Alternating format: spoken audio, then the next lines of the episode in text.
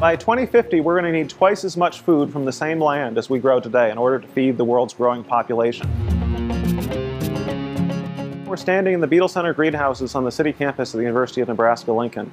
Around me, you see a diverse set of corn and sorghum plants that we uh, use to understand how the genes in corn and sorghum determine the final properties of plants and crops. The focus of what's going on here is to take samples from plants and be able to measure uh, either variation in D N A, variation in gene expression, that sort of thing. If we can understand how genotype determines the traits of a plant, we have a better shot at being able to meet the growing demand for food and fuel around the world. In order to do that, we need to collect many, many measurements from hundreds and thousands of plants, not just in one environment, but in many different environments. So different places around the state, different years, different stress treatments.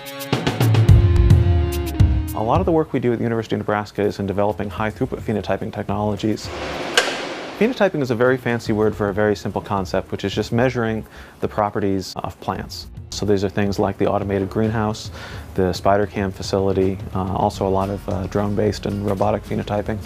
And so now we have tools that most other universities lack, which allow us to be developing the methods and approaches that I think everyone will be using five, ten, or twenty years from now.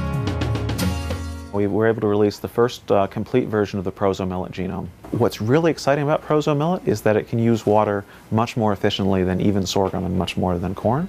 Now that we have this reference genome, it will be possible for us to go in, identify differences between different proso millet varieties, identify variants of genes that are more or less useful for getting higher yielding varieties, and hopefully develop new varieties that will be both higher yielding and have better agronomic performance.